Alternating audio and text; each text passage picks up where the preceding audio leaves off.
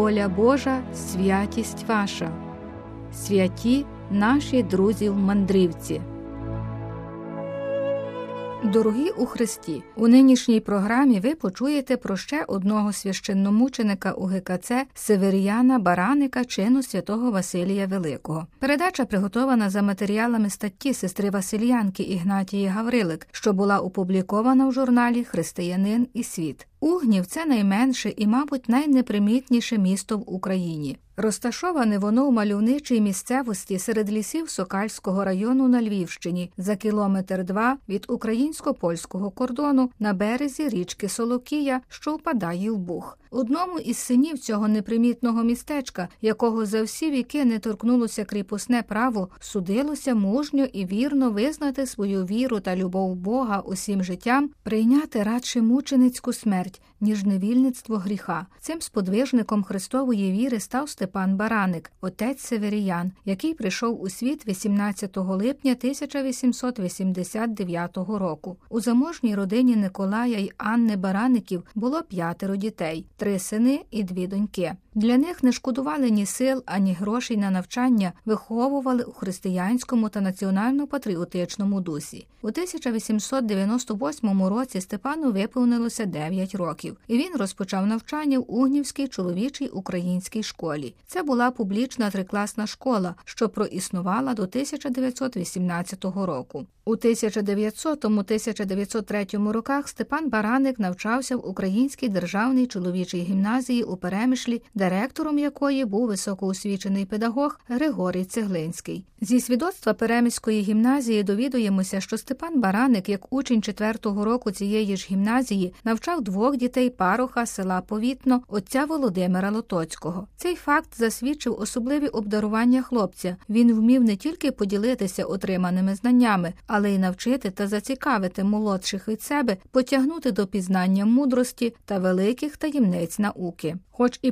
подобалося Степанові вчителювати, однак відчував він прагнення до іншої цілковитої посвяти, яка би відкривала простір до ширшого проголошення правди і знання Божої мудрості всім потребуючим. Степан ще не міг вповні зрозуміти, до якого служіння кличе його Бог. Він далі наполегливо здобував знання в гімназії, вчителював, допомагав батькам і терпеливо чекав на пізнання життєвої дороги. Після закінчення гімназії в житті 15-річного Степана сталася велика зміна. Серця юнака виразно торкнулася особлива Божа благодать, яка запросила його залишити світ і цілковито посвятити своє життя Богові. Мабуть, вже тоді Господь почав готувати душу свого обранця до майбутньої цілопальної жертви мучеництва за вірність Христові. Йому було лише 15, але прагнення до самовідречення, досконалості та слідування за Христом, бажання сповіщати добру новину були настільки сильні й наполегливі, що спонукали його до рішучих дій, залишити рідну домівку люблячих турботливих батьків, братів і сестер задля царства Божого. Він немов відчував, що потрібно поспішати, адже життя буде таким коротким. Степан Бараник щиро бажав зростати в чеснотах, прагнути до святості, бути вченим, готовим до виконання будь-якої місії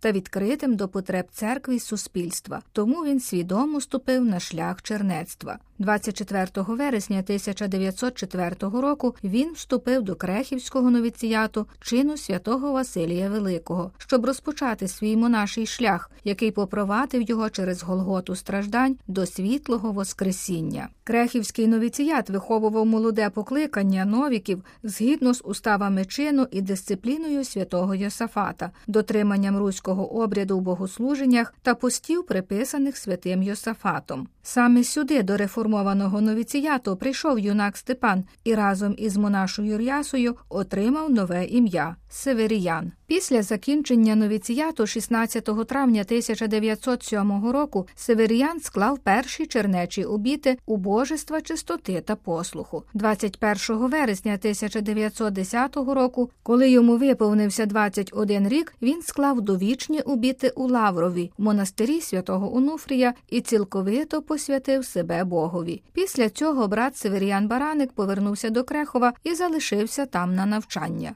У 1914 році для брата Северіяна та його співбратів закінчилося спокійне монаше життя. Росія напала на Австрію і зайняла Галичину. Тодішній протоігумен Платоніт Філяс вивіз клириків богословів у Хорватію, де вони докінчували свої богословські навчання. Серед тих братів був і Северіян. По завершенні філософсько-богословських студій він прийняв таїнство священства з рук преосвященного Діонісія Няряді на чужині в Загребі 14 лютого 1915 року. А 15 лютого на стрітення Господнє відслужив у Вараждині першу божественну літургію. Без сумніву, батьки нічого не знали про сина, ні де він, ані тим більше про його свячення. Проте Господь не залишив матір отця Северіяна в невіданні, а подарував їй у вісні радісну звістку. Про це свідчить у спогадах отець Дам'ян Богун. Батьки нічого не знали, де їх син, коли буде висвячений, але мамі приснився сон,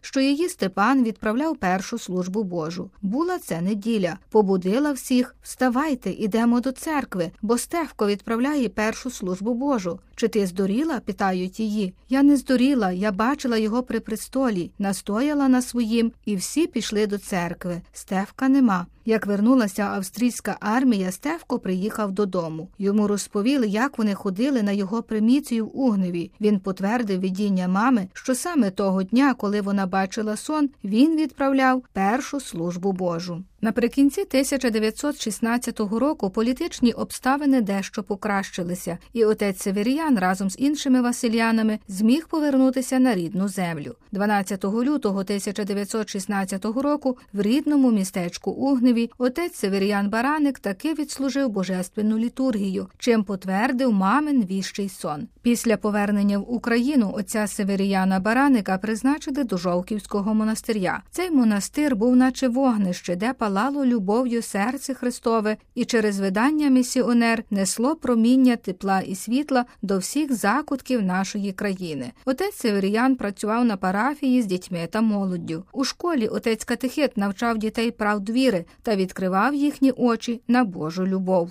Діти, з якими часто спілкувався, особливо його любили, адже він опікувався ними як справжній духовний батько. Під час Першої світової війни багато дітей втратили батьків, тому по єпархіях під патронатом митрополита Андрея Шептицького створювали комітети у справах захисту сиріт. Монастир у Жовкві мав власний захист для дітей і старців. Ними опікувалися монахи, а отець Северіян був настоятелем сиротинця. Окрім того, редагував дитячий журнал наш приятель, очолював Марійське товариство для молоді й ремісників, апостольство молитви, апостольство доброї смерті, провадив реколекції для ченців та вірних. Увесь свій час радо віддавав тим, які потребували поради, доброго слова, щирої молитви. Отець Северян завжди був готовий вислухати і прийти на допомогу. Про отця згадують, як завжди, радісного, привітного, щирого, доброзичливого і водночас відповідального і ретельного у доручених обов'язках. Він іншим ніс потіху, тихо і покірно, без зайвого розголосу та пихи, жертовно працював на Божій ниві. У наступній програмі ми продовжимо розповідь про цього ревного слугу Божого, який всі свої сили віддав для поширення Божої правди. Нехай він заступається за всіх нас перед Всевишнім.